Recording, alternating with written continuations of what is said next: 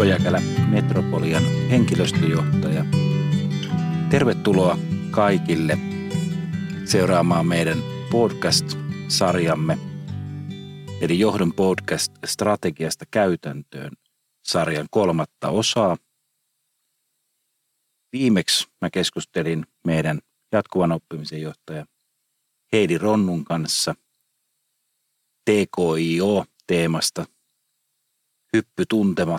henkilöstön hyppy tuntemattomaan, siitä mitä mahdollisuuksia ja toisaalta isoja muutoksia ja muutostarpeita meidän toiminnassamme TKIO-toiminta tuo. Edin kanssa totesimme, että se on aika iso tällainen fundamentaalinen toimintatapa muutos meillä myös erilaisissa muuttuvissa kokoonpanoissa vahvuuksien kautta toimimista ja edellyttää dialogisuutta, työyhteisöjen toimivuuden tarkastelua ja miettimistä meidän toimintatavoissa niin monin eri tavoin. Ja tänään ollaankin keskustelemassa tästä teemasta ja termillä halu kuulla. Täällä mun kanssa keskustelemassa meillä on... Hei, olen Liisa Salo, Metropolian viestintäpäällikkö, ja kiitos Mikko, kun kutsuit keskustelemaan tästä tärkeästä ja aika ajankohtaisestakin aiheesta, kuulemisesta, kuuntelemisesta, vuorovaikutuksesta, dialogista, millä sanalla sitä halutaankaan käyttää. Joo, kiitos Liisa. Ja tosiaan tämä dialogisuus, viestintä, tavat, jolla me kommunikoidaan keskenämme ja toimitaan keskenämme, niin Metropolian strategiassa on tosiaan paljon tällaisia, voisi sanoa, transformaatioteemoja. Niitä on sekä TKIOssa. Meillä tulee uusia työvälineitä, digitalisaatio edistyy, mutta myös tuossa johtamisessa, ihmiset ja kulttuuriteemassa, ihminen keskiössä, ajatuksessa, niin me ollaan ehkä siirtymässä enemmän siihen toimintatapaan, voisi sanoa tällaisen ajautettuun toimintatapaan siinä mielessä, että perinteinen top-down, ihan tällainen niin kuin perinteinen teollisen ajan ajattelu siinä, että kuinka strategia luodaan, kuinka sitä jalkautetaan, ehkä ihmisiä osallistaen, niin me ollaan siirtymässä enemmän osallistavasta kulttuurista osallistumisen kulttuuriin, jossa meillä jokainen on toimija. Miten näet tämän viestinnän kannalta? Joo, tämä on mielenkiintoinen aihe ja oikeastaan halusin palata jopa siihen aikaan, kun tätä nykyistä strategiaa, joka meillä astui itse asiassa Metropoliassa voimaan vuoden 2021 alusta, kun sitä rakennettiin jo paljon ennen niin kuin tätä aikaa, niin tämä oikeastaan jo käytiin siinä vaiheessa hyvin paljon tämmöistä vuoropuhelua sisästä meidän oman henkilöstön ja opiskelijoiden kanssa, mutta myös niin kuin erilaisten kyselyjen kautta meidän sidosryhmien kanssa. Ja mulle on itselleni erityisesti jäänyt mieleen tämmöinen yksi asia. Eli opiskelijat oli jo aikaisemmin niin kuin esittänyt Metropoliassa tämmöisen näkemyksen, että heillä oli toive, että tämä kestävä kehitys ja tämmöinen vastuullisuuden teema jotenkin vahvemmin näkyisi meidän strategiassa. Toki me oltiin tehty niin kuin näiden teemojen eteen jo niin kuin paljon työtä ja viestittykin siitä, mutta opiskelijat toi vahvasti esille, että se halutaan nostaa keskiöön. Ja tämä sama ajatus tuli myös sitten henkilöstön ja myös niin kuin sidosryhmien näkökulmasta esille. Ja tämä oli jotenkin kauhean niin kuin hieno ajatus siitä, että tässä me todella niin kuin vahvasti kuultiin meidän sidosryhmiä ja sitä kautta tämä kestävä kehitys ja kasvu, joka siinä on myös niin kuin rakennettu sisään, niin nousi yhdeksi Metropolian strategiseksi teemaksi. Ja tämä todella niin kuin kertoo tästä myös niin kuin strategiaviestinnän ja strategian niin kuin synnyttämisenkin muutoksesta. Tämä on Liisa erittäin hyvin sanotettu, hyvä huomio. Tavallaan jo tavoitteen asettamisvaiheessa se tapahtuu dialogissa, vuoropuhelussa, vuorovaikutuksessa. Ideoita tulee eri puolilta. Miten sä näet, jos me ajatellaan sitten tätä mekanismia, kerroit, että se toimii strategian luomisessa jo näin, niin miten tämä mekanismi sitten perinteinen sana on strategian jalkauttaminen, mutta niin kuin meidän strategian todeksi elämisessä näyttäytyy. Joo, todella ihan oikeastaan hymyilyttä jo tässä kohtaa tämä strategian jalkauttaminen. Se tuntuu tässä ajassa niin kuin kaukaa haetulta termiltä ja tänä päivänä uskon, että yhä yleisemmin ajatellaan, että strategia tavallaan ohjaa niitä organisaation valintoja, mutta miten se viedään sitten niinku käytäntöön ja toimintaan, niin se juurihan vaatii sitä yhteistä dialogia ja sitä, että osallistetaan, otetaan eri toimijoita niinku mukaan käymään sitä keskustelua. Ja se, missä me ollaan Metropoliassa otettu erinomaisen hienoja askeleita, on se, että me on tavallaan niinku rakennettu systemaattisesti tällaisia dialogin niin kuin paikkoja ja luotu myös hyödyntäen erilaisia fasilitoivia menetelmiä, joka mahdollistaa sen, että mahdollisimman monella on niin kuin mahdollisuus osallistua tähän keskusteluun, dialogiin, tuoda niitä omia näkemyksiään. Ja tavallaan sitä kautta meillä on alkanut syntyä niin kuin ihan uudenlaista yhteistä ymmärrystä siitä, että miten tämä strategia ohjaa niin kuin kunkin tekemistä ja toimintaa meidän korkeakoulussa. Joo, jos anatomisia termejä halutaan käyttää, niin mä oon itsekin miettinyt, että jalkauttamisen sijaan meidän pitäisi puhua ehkä käsittämisestä. Ja siis yhteisestä käsittämisestä, sen meidän yhteisen käsityksen luomisesta, mitä tämä tarkoittaa. Että sen kautta se todeksi ja arjeksi eläminen sitten varmaan lopulta tapahtuu. Onko sulla, Liisa, heittää tällaisia konkreettisia esimerkkejä? Sä viittasit, että meillä käytetään erilaisia fasilitoivia menetelmiä ja tällaisia, joilla me pyritään jalkauttamaan.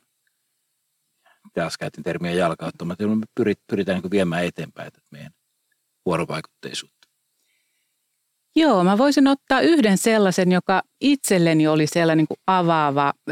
Niin kuin organisaatio eri taholla käytiin tätä dialogia, mutta se aihe liittyy nimenomaan tähän teemaan, että kuinka tämä oppiminen meillä linkitettäisiin entistä vahvemmin tähän tutkimus-, kehittämis- ja innovaatiotoimintaan. Ja me alettiin puhua tästä TKIOsta, ja sehän kuulostaa tämmöisenä kirjainlyhenteellä erinomaisen niin kuin mukavalta, mutta se ei itse asiassa ollutkaan niin kuin helppo ymmärtää, että mitä se oikeasti niin kuin tarkoittaa, että opetus pitäisi viedä osaksi hankkeiden toimintaa ja mitä siitä niin kuin kukin saa ja miten se pitäisi niin kuin tehdä. Ja mä itse huomasin niin kuin viestiänä, että organisaatiossa oli hyvin erilaisia niin kuin tulkintoja tästä asiasta ja erilaista ymmärrystä. Mutta sitten systemaattisesti alettiin järjestää sellaisia niin kuin dialogin paikkoja, joissa opettajat, opiskelijat, TKI-toimijat ja erilaiset toimijat, myös yhteistyökumppanit, rupesi käymään tätä keskustelua, että mitä tämä itse asiassa niin voisi tarkoittaa, mitä hyötyä tästä kukin voisi saada. Ja jotenkin tuntuu, että tässä on nyt otettu niin kuin isoja askeleita. Ja itselle tämä niin kuin näyttäytyy sillä tavalla, että tästä nimenomaan tässä, kun TKI ja tämä oppiminen integroidaan, niin se mahdollistaa sen, että meidän opiskelijat niin kuin verkottuu poikkialaisesti. Asiantuntijoille syntyy tässä yhteistyössä nimenomaan ihan uudenlaisia oivalluksia vaikka siihen, että miten pedagogiikkaa voi lähteä kehittämään. Ihan eri tavalla kuin jos yksittäinen opettaja itsekseen miettii, vaan hän tässä yhdessä, kun ratkoo näitä ongelmia yrityselämän opiskelijan kanssa, niin se näkemys niin kuin laajenee. Ja samalla tavalla niin kuin yritys ja työelämä saa tämmöisen yhteistyön kautta ihan uudenlaisia niin kuin ratkaisuja hyvin monimutkaisiinkin haasteisiin. Että esimerkkinä, jos nyt sanoo vaikka asiakaslähtöiset sosiaali- ja terveyspalvelut, niin tai sitten vaikka joku älykkään liikkumisen niin kuin ratkaisut. Nämä on isoja tämmöisiä ilmiöitä yhteiskunnassa ja näitä ei voida niin kuin yhden alan asioilla lähteä ratkomaan, vaan tämä nimenomaan vaatii tämmöistä hyvin niin kuin poikkialaista ajattelua, tekemistä ja myös sitä oppimista. Ja nämä on musta jotenkin erinomaisia itselle kolahtavia esimerkkejä siitä, että mitä aidosti se, että oppiminen ja TKI linkittyy vahvasti toisiinsa. Mutta meilläkään tämä ei olisi ollut mahdollista ilman, että olisi lähdetty, että sitä ei voi vain strategiassa sanoa, että nämä linkittyy, vaan piti lähteä dialogin kautta hakemaan se yhteinen tulkinta, yhteinen ymmärrys, joka nyt sitten lähtee pikkuhiljaa ohjaamaan tätä meidän tekemistä ja toimintaa. Kyllä, ja Heidi Ronnun kanssa keskusteltiin viimeksi TKIOsta ja todettiin todettiin joltain osin, että kuulostaa vielä hiukan epämääräiseltä tai jopa hähmäiseltä. Varmaan. Mutta se, että me luodaan käsite TKIO ja lähdetään yhdessä keskustelemaan siitä, niin ikään kuin ratkaisut löytyvät varmaan sitä kautta. Ja varmaan voidaan jatkossa miettiä sitä, että pitääkö sinne lisätä L tai jotain muuta perään. Eli täydennyskoulutus, yrityspalvelut, muu liiketoiminta, TKIOL tyyppisesti laajentaa keskustelupohjaa. Kyllä. Ja ihan tästä niin kuin johtoryhmätyöskentelyn näkökulmasta, niin mä pidän just niin kuin viestinnällisesti tärkeänä sitä, että mehän niin kuin johtoryhmätasolla monesti käsitteiden kautta tulkitaan ja viedään asioita eteenpäin, mutta ne käsitteet ei yksissään riitä, vaan me nimenomaan tarvitaan sit läpi organisaation se yhteinen dialogi siitä, että mitä nämä niin kuin tarkoittaa toimintana ja tekemisenä. Ja koen, että niin kuin organisaatiossa kaikilla on tänä päivänä vastuu niin kuin siitä viestinnästä, mutta erityisesti näen, että johdon vastuu on tavallaan niin kuin mahdollistaa sitä semmoista dialogia ja niitä paikkoja ja rakenteiden luomista, että tämmöinen osallistuminen ja yhteinen tulkinta on niin kuin mahdollista rakentaa sitä. Eli tavallaan niin, että dialogisuus ja tällä hajautettu keskustelu ja muu, niin se ei kuitenkaan ole niin kuin laissez-faire-periaate, vaan että rakenteita vaaditaan. Kyllä, koska jos ei silloin ole tämmöisiä selkeitä rakenteita ja muuta, niin silloin myös helposti osa ihmisistä jää ulkopuolelle ja se voi olla vain niiden aktiivisten niin kuin varassa. Mutta on ollut hienoa niin kuin huomata, että kun on niin kuin selkeitä rakenteita ja paikkoja tälle dialogille, niin myös ne, jotka ei ehkä tämmöisessä arjen keskustelussa on niitä, jotka ensimmäisenä tuo äänensä tai ajatuksensa kuuluviin, niin tämmöinen fasilitoidut dialogiset keskustelut mahdollistaa sen, että myös tämmöinen niin kuin hiljaisempi ajattelu ja ajatukset pääsee näkyville. Ja sieltä voi syntyä todella arvokasta lisäarvoa tälle yhteiselle keskustelulle. Joo, toi ehkä kiteyttää meidän strategian perusajatusta, ja mitä mun mielestä voisi tiivistää vähän silleen, että jokainen meistä on toimija, aktiivitoimija, jokainen meistä on viestiä. Juuri näin. Tämä on niin kuin ehdottoman tärkeä ajatus tässä ajassa, että me kaikki ollaan osallisia, me kaikki ollaan toimijoita, on sitten kysymys tekemisestä tai siitä viestinnästä. Joo, musta tuntuu, että tämä tapa tietyllä tavalla, niin omia huomioitani on, että muutamissa tilanteissa niin tuntuu jotenkin, että se, että meillä on tällaiset rakenteet, me luodaan keskustelupaikkoja ja mahdollisuuksia, niin se aktiivisuus luo myös aktiivisuutta. Se synnyttää tavallaan lisää ajatuksia, lisää osallistumista, lisää toimintaa. Että itseäni ilahduttanut erityisesti toi meidän henkilöstökysely, joka tehtiin, joka nyt toistetaan jatkossa vuosittain, niin kun siinä on siirrytty tavallaan siihen, että jokainen tiimi miettii konkreettisesti itse konkreettisia toimenpiteitä, niin se on myös muuttanut tavallaan sitä ajattelua mun mielestä, että siihen on tullut sellainen aktiivitoimi, että me teemme näin, me teemme tällaisen muutoksen tai teemme tällaisen toimenpiteen. Ei niinkään ehkä sellaista, mikä on ehkä historiassa joskus ollut, ja yleensäkin niin kaikissa organisaatioissa vähän sen tyyppinen, että jos käsittelytapa ei ole tämä osallistuva käsittelytapa, niin siitä tulee ikään kuin tilataan vähän, että tämä asia pitäisi muuttaa tai tällä asialla pitäisi tehdä jotain. Et mun mielestä tässä meillä on konkreettinen esimerkki, että me ollaan siirtymässä kohti sitä, että tässä meillä on asia, kuinka me kehitämme sitä yhdessä eteenpäin, minkälaisia toimenpiteitä teemme.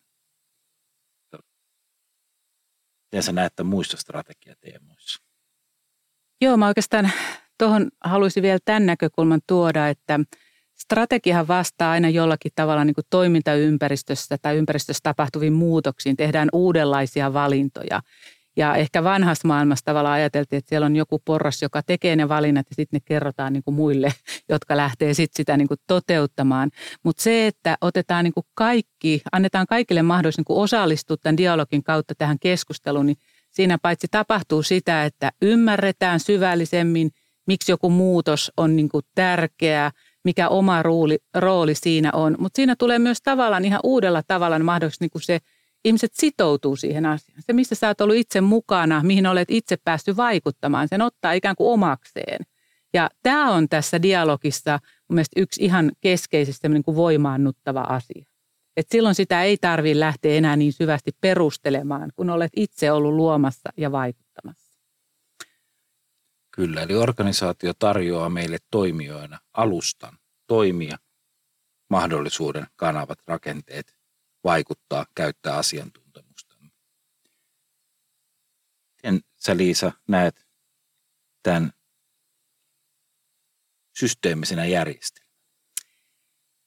Joo, mielenkiintoinen kysymys. Itse asiassa mehän ollaan Metropoliasta puhuttu siitä, että meillä on valittu 5 tämmöistä strategista teemaa, jotka on siis tämä jatkuva oppiminen. Sitten on nämä meidän ilmiölähtöiset innovaatiokeskittymät. Sitten on nämä poikkileikkaavat teemat, ihmiset ja kulttuuri, kestävä kehitys ja kasvu ja sitten digitalisaatio. Ja me on nimenomaan tunnistettu se, että nämä muodostaa tämmöisen systeemisen kokonaisuuden. Eli ei ole yhtä ilman toista. Mutta mitä tämä oikeastaan niin kun tarkoittaa, tämä systeeminen kokonaisuus, niin tästä haluaisin ehdottomasti jatkaa keskustelua tässä seuraavassa podcastissa. Eli seuraavaan podcastiimme. Tämä sarja siis tosiaan jatkuu ja seuraavaan podcast-lähetykseen, kenet, Liisa, haluaisit kutsua keskustelemaan tästä systeemisyyden teemasta? No ehkä jos katsotaan strategiaa kokonaisuutena ja tätä systeemisyyttä, niin jotenkin tuntuisi, että luonnollinen keskustelu, dialogikumppani tässä voisi olla toimitusjohtaja rehtorimme Riitta Konkola. Okei, eli pallo on heitetty eteenpäin ja Riitalle kopattavaksi. Eli keskustelu jatkuu seuraavassa sarjassa Liisan hostaamana ja vieraana Riitta Konkola, Metropolian toimitusjohtaja ja rehtori. Kiitos, Liisa, tästä keskustelusta, dialogista. Dialogi jatkukoon ja erittäin paljon kiitoksia kuuntelijoille. Omasta puolestani myös kiitos, Mikko, innostavasta dialogista ja myös kuulijoille. Toivottavasti tuli jotakin uusia oivalluksia ja ajatuksia siitä, mitä kaikkea niin kuin dialogi voi mahdollistaa.